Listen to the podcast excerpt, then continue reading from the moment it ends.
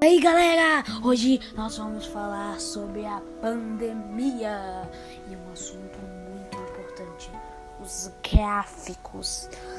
Nós vamos falar um pouco de cada coisa. Primeiro, vamos dizer que como você passa a sua pandemia? Tá tendo alguma dificuldade ou será que não? Será que esse foi um ponto positivo para você? Subiu o lucro da sua empresa, diminuiu, o que pode ter acontecido? Os gráficos apontam que a maioria das pessoas perderam pessoas e ainda perderam muita economia. Além disso, mostram que a maioria das mortes atualmente são do coronavírus, o que a maioria de vocês já sabe. Mas o que eu fui pesquisando a fundo foi que algumas dessas mortes que não são classificadas, que o hospital não consegue identificar, foram colocadas como coronavírus.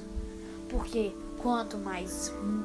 se você tiver a mesma lógica que eu, quanto mais mortes tiver, mais medo as pessoas vão ter de sair. Por quê? Porque elas vão ter medo de morrer igual as pessoas que morreram. E isso é um assunto importante, porque os gráficos mostram isso. Através dos gráficos, você vê